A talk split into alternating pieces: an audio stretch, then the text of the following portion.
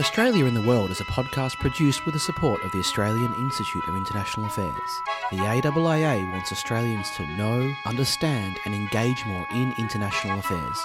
All views expressed are solely those of the speakers themselves. Hello, and welcome back to the Australia in the World podcast. You're back with Darren Lim from the School of Politics and International Relations at the Australian National University, and Alan Gyngell National President of the Australian Institute of International Affairs. G'day, Alan. Hey, Darren. Before we begin, can I just say how pleased we are at the response to our last episode, an interview with Richard Maude, who, of course, was until recently Deputy Secretary Indo Pacific Group at DFAT and is now with the Asia Society. It's on track to be our second most downloaded episode ever and of course, number one remains our exclusive interview with the head of the Australian Secret Intelligence Service, Paul Symon. I'm telling you this now because for me, the interview with Richard was maybe also one of the most interesting conceptual discussions we've had on the podcast. And that's saying something, that's a high bar. And in some ways, to me, it was even a little surprising. And if you're listening to this now, you've almost certainly already heard the episode. So rather than ask you to subscribe or rate us on iTunes, which of course is what you normally hear on podcasts, can I make a different request? Just this one time, can you open up the app that you're using to listen to the podcast, find the Maude episode, and use the share feature so that you can text or email the episode to one friend who you know is interested in Australian foreign policy and international affairs and probably or maybe hasn't found the podcast yet. Okay, we are recording this in the evening of Friday, the 6th of March. And as we did with our last episode on the news, we're going to begin with the coronavirus and talk about some facets of this story that are most interesting to us. Next, we'll turn to domestic security issues in light of a rare public statement by the head of ASIO, and we'll finish with recent bilateral visits to Australia by the leaders of Indonesia and New Zealand. Let's get started. Okay, coronavirus or COVID 19. Alan, let's start with where it began in China and, and the Chinese response.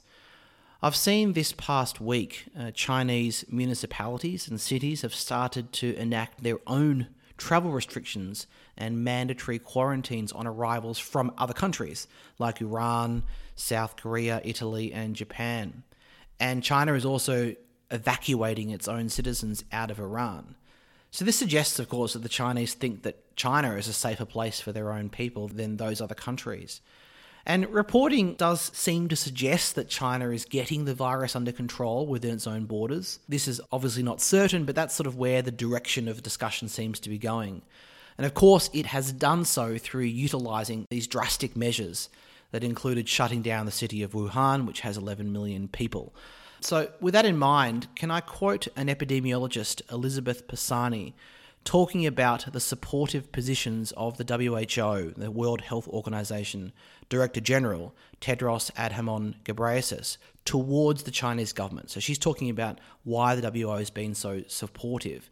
And she says this reflects, quote, something we in the global health mafia do not admit the discipline of public health inherently prioritizes the collective good over individual freedom. Authoritarian regimes trample on individuals, but can also be good for public health.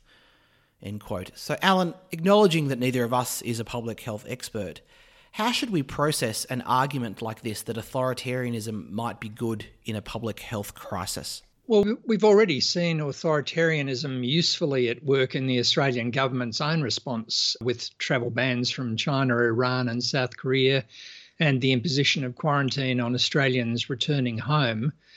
The government has now listed COVID 19 under the Biosecurity Act, and that gives it huge powers to compulsorily screen people and impose biocontrol orders on their movement and behaviour if necessary and it can declare uh, human health response zones from which people can be banned from entering. So, look, just quoting the language of the Act, and I must say I didn't know this off by heart, I had to look it up. There's a quote During a human biosecurity emergency period, the health minister may determine any requirement that he or she is satisfied is necessary to prevent or control the emergence, establishment, or spread of the declaration listed human disease in Australian territory. We've had examples of authoritarian responses recently to other regional um, public health crises, like the compulsory vaccination campaign, which followed the measles epidemic in uh, Samoa, in which more than 80 people, most of them children, died. So, of course, the best option is voluntary public compliance based on broad education and information from trusted institutions but even in a democracy like ours, we've always accepted that there will be times and circumstances when our individual liberties might be constrained for the public good. So, all countries will implement such measures in different ways, and no doubt in places like China with fewer protections for individuals. Mm, that's very interesting. I mean, I'm trying. I wonder if, though, if there's a distinction between an authoritarian response, a particular set of policy measures, and an overall system of authoritarianism. I mean, it's true that living in a democracy, we accept that at times, from time to time, personal freedoms must be constrained for some broader public good. But I'm wondering if we're living in an era now where the, the frequency and the density of those times is rising, such that the equilibrium level of government intervention becomes higher. And then you contrast that with the success of a system an overall authoritarian system like China. And I just I wonder if that has implications for how we can maintain democratic resilience. Well, maybe. Last week I went to a speech that the ALP's Tim Watts, who's one of the most reflective of the younger MPs, gave to the Lowy Institute. And he was highlighting the findings of the Australian Electoral Survey that just 58% of Australians are satisfied with how our democracy is working and earlier, Lowy poll research that found one in three Australians under 30 believes that in some circumstances a non democratic government can be preferable. Mm. So that does suggest that voters in this democracy think that their governments have failed to show competence in dealing with emerging problems recently. And between you and me, you'd have to say there's a bit of evidence uh, of that. But the, the message does seem to be being recognised. It's been interesting for me to see in the uh, federal government's comparative responses to the bushfires and the coronavirus how much more weight it's now putting on emphasising the way in which the various parts and levels of government are working together for effective outcomes. Mm. Uh, well, what about you, Darren? What's your assessment of the Chinese response now that some time has passed? Yeah, in, in our first discussion a few weeks ago, maybe a month ago now, I mentioned the tragic death of Dr. Li Wenliang, who was one of the doctors who initially raised the alarm in Wuhan, only to be reprimanded by the authorities and sort of silenced. And at the time of that recording, Chinese internet users had been expressing their outrage at the death, and, and I, along with I think many China watchers, at least on Twitter, were wondering whether or not this outburst of grief and anger might signal the beginning of a more turbulent political period for the CCP. And from what I can see, that hasn't happened, at least not yet. Now, the economic impact of the virus is only just beginning, but I'm seeing, as I said earlier, more and more reporting that the Chinese authorities are getting the virus itself contained, and that in some senses life is beginning slowly to return to normal. Now, of I don't I don't know for sure, but let's assume for the moment that this this actually proceeds along this path. I mean, would that mean that the Chinese government has succeeded? Locking down a city of 11 million and quarantining a province of 60 million is, is really an astonishing feat, as is building hospitals in something like 10 days. And so, you know, this crisis has really shown the capacity of the Chinese state to mobilize. It's, it's very impressive. But of course, it's also the case that the initial response was delayed because of the doctors, like Dr. Li, being silenced. And I've read other reports saying that a laboratory that released information ahead of authorities has been shut down, temporarily at least, and some early samples appear to have been destroyed. You know, all of this sort of swirling around the notion that the Communist Party was seeking to protect itself rather than act in the interests of, of public health, at least from the outset. And of course, we shouldn't discount the personal horror for those in particular who have been trapped inside of Wuhan itself. I've seen footage in some cases of, of residents being you know, welded inside their buildings, and that, that obviously is, is really quite horrifying. So, in my conclusion, if we assume things continue to get better in China, is that the coronavirus episode will end up being another Rorschach test on China. Those who want to find fault with or, or identify fragility in the Chinese system will have much evidence to work with. But for those who think, for all its faults and, and horrors, they see a generally effective model of political order and economic organisation, well, those people will have evidence to support their views too. If I can next take another quote from Pisani, the epidemiologist, and I'm going to combine that with something that Peter Hartcher wrote this past week in the Sydney Morning Herald. So, first from Pisani, quote, Tedros's two faced messaging highlights another fact too. The WHO can't impose its will on its shareholder states and tiptoes especially carefully around the more powerful of them. Now, if we quote Hartcher, who is discussing why the Australian government had declared a pandemic even though the WHO had not done so, quote, Why were Australians ahead of the world? For a very simple reason they don't trust the WHO. The information from multiple international sources is that the WHO is under intense pressure from the Chinese government and is succumbing to it. Now, Hartcher was on Insiders last Sunday and he clarified saying that what he had heard was that the government had been told by the chief medical officer that there was no medical or health based explanation for why the WHO had not declared a pandemic. Hartcher then also pointed out that great powers in times past have also leaned on the organisation before, citing US pressure uh, not to declare an AIDS pandemic in the 1980s. So, Alan, can I ask, what do you make of the Australian government getting out ahead of the WHO in terms of its policy response? Well, I don't quite understand what the point is here. Uh, we, we were under no obligation to wait for some declaration by WHO defining a pandemic, which is a really technical decision, before we decided whether or not we would act against the coronavirus. There was no danger here of our being victims of coercive globalism. The term pandemic wasn't used for SARS, for example, either. The Australian government is fully sovereign in its relationship with WHO, and WHO has usually been held up as one of the better performing multilateral organisations. Yeah, I think what's interesting to me, or what jumped out at me from the Hartcher piece, is not so much whether or not Australia is, is trusting the WHO. And as you said, Alan, there's no reason to think that the WHO is behaving particularly badly or performing poorly. It was more would our response actually undermine what the WHO is trying to do? I mean, they have their own set of technical standards. Maybe there's some, you know, some politics involved, but in us getting out in front of them, are we sending a signal that we don't trust them and therefore potentially sort of undermining confidence in, in them into the long term? Now, I'm not saying, of course, that we shouldn't be, be doing what's in our best interests. It just seems like this might be the combination of the politics of the organisation, the technical challenge of the policy issue itself, plus our own interests in, in getting out in front, some of which are political probably as well, as well as, as technical, all add up to a mix that might further undermine this little element of the rules-based order. So anyway, um, let's let's move beyond the WHO itself and, and think about international cooperation more generally. Obviously, there is an expectation that our economy is going to be hit hard. Though so far it seems that we've escaped the worst of the outbreak, although news in the last sort of day is suggesting it is getting worse. Alan, we've talked a lot on this podcast though about the erosion of international cooperation in recent years.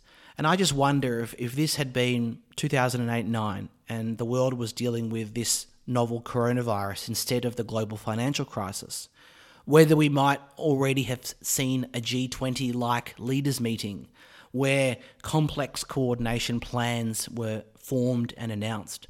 When you look at how the world is dealing with this challenge, Alan, are you taking away any fresh fresh lessons? Oh, look, I, I think that's a really good and interesting question, and I suspect you're right. So many of the issues that we've been talking about on the podcast this year climate change, people movement, international trade, pandemic disease require global cooperation and therefore institutions that uh, facilitate that cooperation if we're to manage them effectively. But I've been struck by how quickly the debate on this has moved beyond a sense that we're all in this together. We saw that in the claim by Peter Hartcher that the multilateral system is an extension of global geostrategic competition rather than an opportunity to work together to solve common problems. Now, that sense has always been there to some extent, especially during the Cold War, but it is, I think, re emerging strongly and it has big implications for the operations of the rules based order. But I always like asking you about your perspective as a theorist, um, Darren. so, so even looking beyond Australia and China, are these events changing your understanding of the world from that perspective? Yeah, I, I, share the gloom about international cooperation, and I think I've been focusing more on the national responses, and they have been quite fascinating, even as I'm sort of quietly horrified on a personal level. What I'm learning is that health crises test political institutions and social structures in, in novel ways. And moreover, you know, the types of issues that those of us who study international relations typically look at, like war and trade and globalization and even terrorism and human rights, those aren't that helpful, I think, in understanding these new circumstances. You know, many of the countries affected so far have not, or at least don't so far, come out of this looking very good. We've already discussed China, where there's a mixed report card, but if we look across the world, it's easy to find fault in other systems. I mean, the United States is prominent here. I mean, testing has been painfully slow, workers don't have paid sick leave, and of course, President Trump has seemed only to view the crisis through the lens of his own interests which is possibly why he suggested yesterday that some with the virus might still be able to go to work, which was obviously terrible. Testing in Japan also started off poorly, and there's reporting that bad news was buried early on. And Prime Minister Abe's decision to close schools took everyone by surprise. In Italy, you have images of residents who are walking around checkpoints, and in South Korea, claims that the government is not being bold enough. And of course, then you turn to a country like Iran, where the virus actually seems to be having a devastating impact. I mean, some countries have seemed to have fared a bit better. You know, Singapore and Taiwan have been held up as examples. And I would note that Prime Minister Lee's speech early on, and I'll link to it in the show notes, was a model of calm but purposeful leadership on this.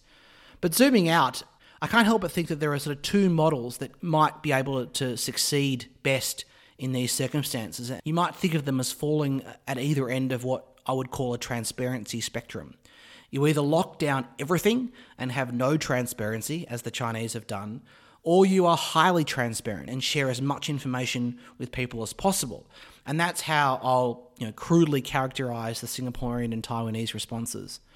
Of course, to be transparent, you need to have the capacity to collect a lot of accurate information, which means that for both models at either end of the spectrum, you need significant bureaucratic capacity to pull off Strong states are needed, in other words. And so for me, therefore, you know, pandemic risks will become another force propelling the global strengthening of states over markets.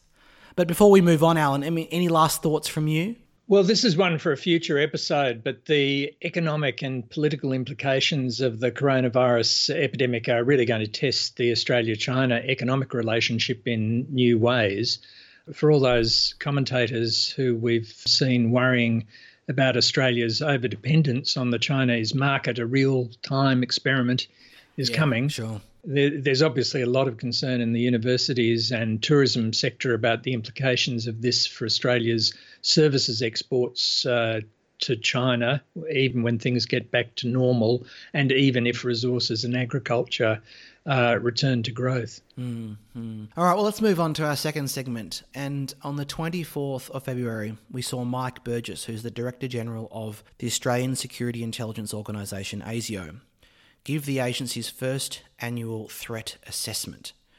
Right up front, he sought to address the reason why he was there in the first place, that this was the perception that ASIO was stepping out of the shadows.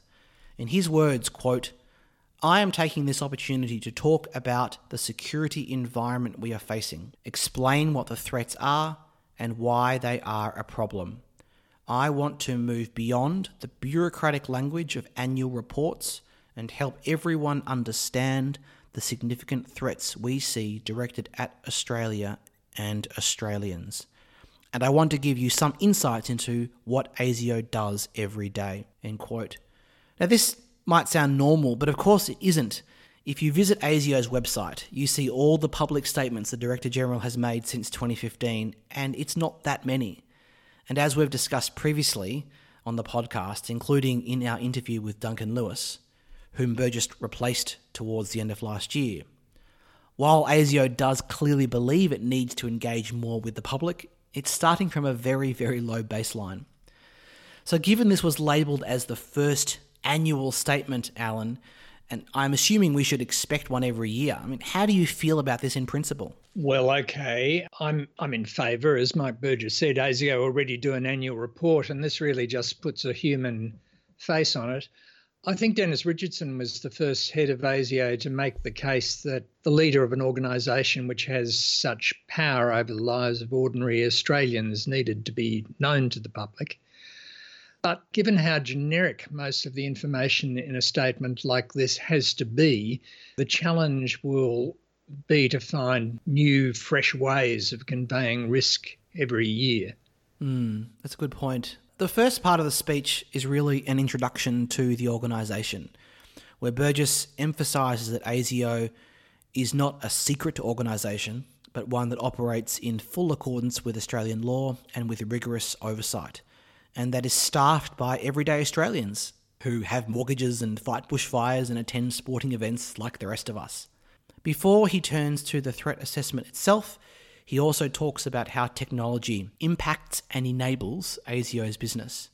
And I think the main point here was to state that recent legislation providing additional powers to overcome encryption have already been helpful in protecting Australians. Alan, any reactions to this first part of the speech? Well, this section had all the polish that communications professionals can bring to a uh, to a speech like this.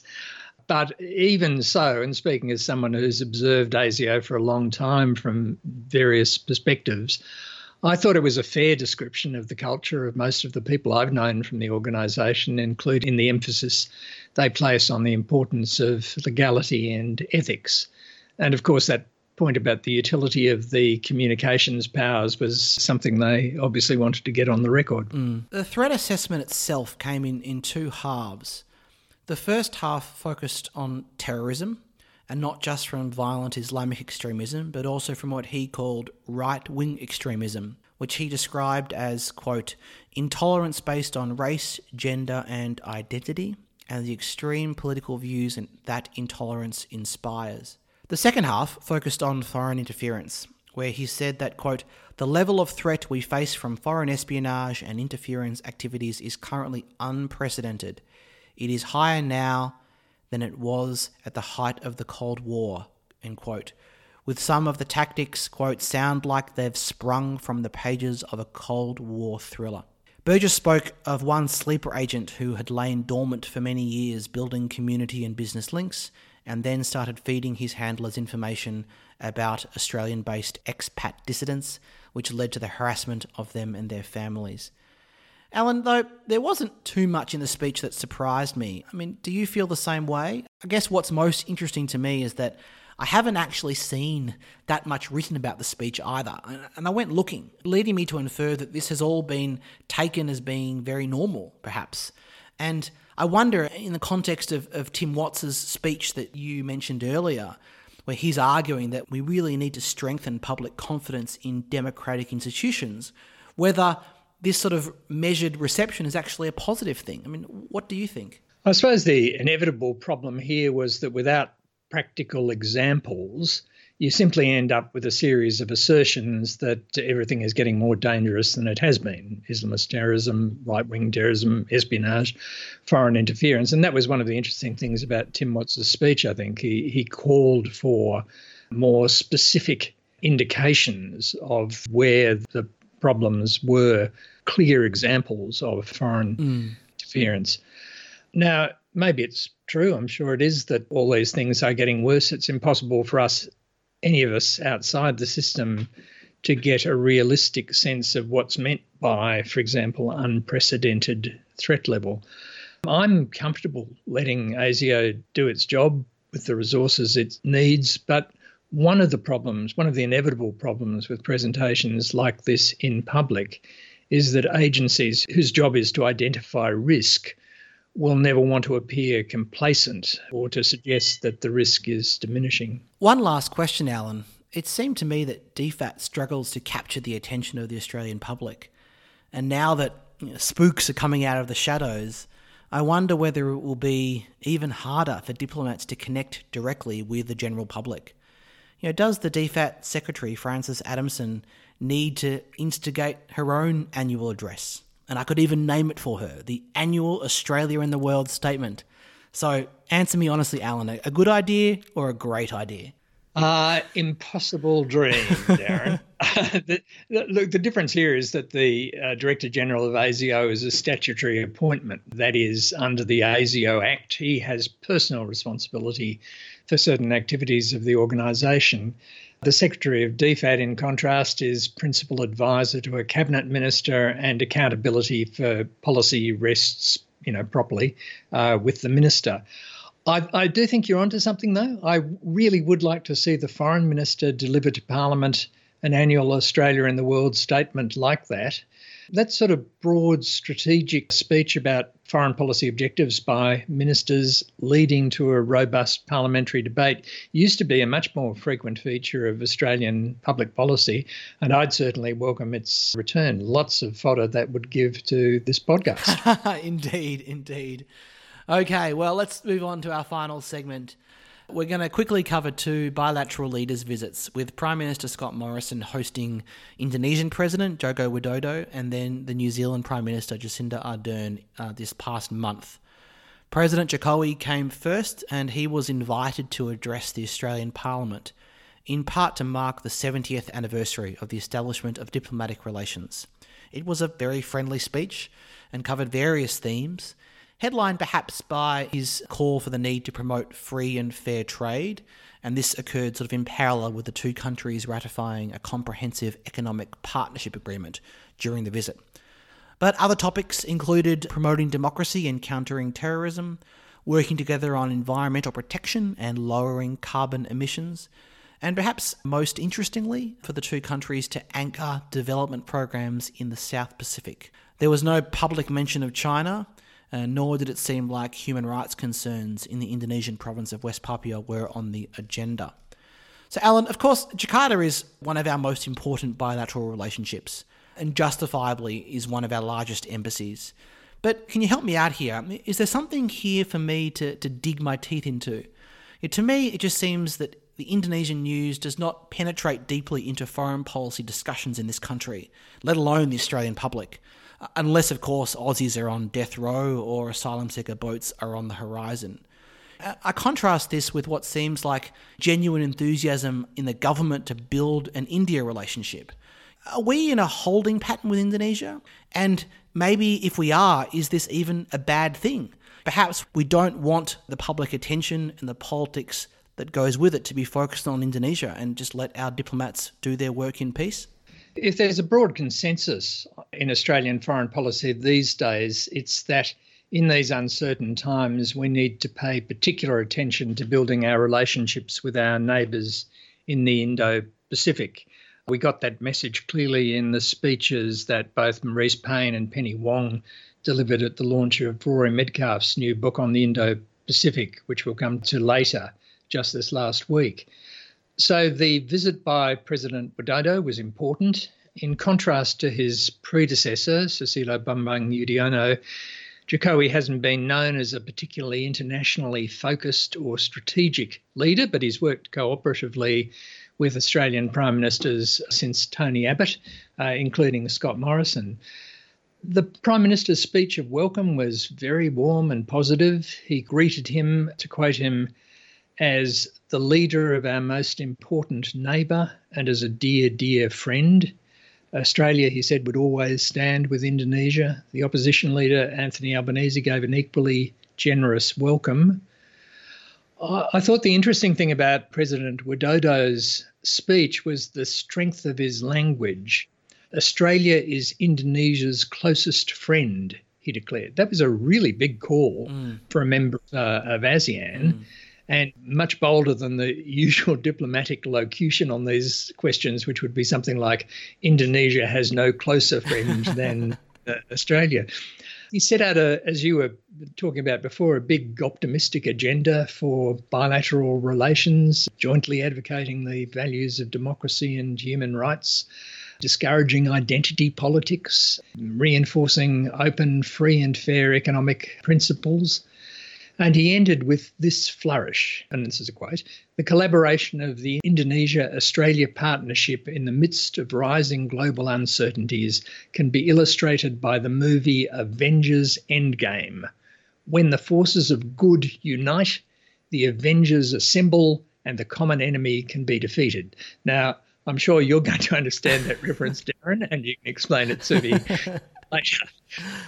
I was really happy to hear such language from the Indonesian president, but I do have to say that I think it was a less accurate portrayal of the real relationship than the speech given by SBY in uh, 2010, which was the last Indonesian leader to address the parliament. I think that was the best speech I ever saw a foreign leader give to the Australian Parliament. It was certainly substantial and positive, but the difference was that he didn't evade the difficulties. The most persistent problem in our relationship, he said, is the persistence of age old stereotypes, misleading, simplistic caricatures that depict the other side in a bad light. Now, sadly, that hasn't changed much at all. The latest Lowy poll shows that although the Indonesian president describes Australia as Indonesia's closest friend in the world, only 1% of Australians would agree with him. Mm. Equally concerning is the fact that 59% of respondents to the poll last year disagreed, disagreed with the statement Indonesia is a democracy. That's actually more than back in 2013 when the question was first asked. This level of ignorance among the Australian public is truly worrying, and nothing much seems to shift it. So, although I'm pleased that at the highest levels of government on both sides there's support for a deeper relationship, I don't think we can be content to simply let our diplomats uh, do their work in peace, as you, as you put it. We can't be confident about this critical relationship until we have at least some sort of matching level of understanding on the part of the public. Hmm. Okay. Well, turning finally to the PM's meeting with Prime Minister Ardern, what made headlines, of course, was Ardern's public admonishment of the Australian government for returning New Zealand citizens who had committed crimes in Australia but whom had no meaningful connection with New Zealand, for example, because they had moved to Australia when small children. Let me quote her Australia is well within its rights to deport individuals who break your laws. New Zealand does the same, but we have a simple request send back genuine Kiwis. Do not deport your people and your problems. Alan, do you have any comment on this dispute? And could you offer any advice to Prime Minister Ardern on how to get some traction with the government on this issue? Here we have the country that 59% of Australians think, again, according to the Lowy poll, is actually our best friend, New Zealand. Prime Ministers Ardern and Morrison are probably not soulmates. no. But compared with the loathing that some of their predecessors had for each other, uh, mostly when they were from the same side of politics, like Malcolm Fraser and Robert Muldoon or Bob Hawke and David Lange, they actually seem to rub along quite well. This was the annual prime ministerial meeting, and it's important to remember that the discussion, as the PM said, covered a much broader agenda than returned criminals, including defence and the economic relationship and responses to the COVID 19. But the public focus was all on Australia's deportation of people with criminal convictions as who've lived in Australia almost their entire lives but haven't taken out Australian citizenship, as you were saying. Ardern used the phrase testing the relationship, which, which was quite strong. You can understand the concern in New Zealand. Ardern noted that she'd met a woman a few weeks ago who'd moved to Australia as a one year old, had three children in Australia, but was returned to a country she didn't feel was her own. But Morrison offered not the slightest suggestion of change mm. on Australia's part. For him, citizenship was citizenship, and that was it. There have been plenty of other issues like this in the past, such as New Zealanders' access to Australian social services.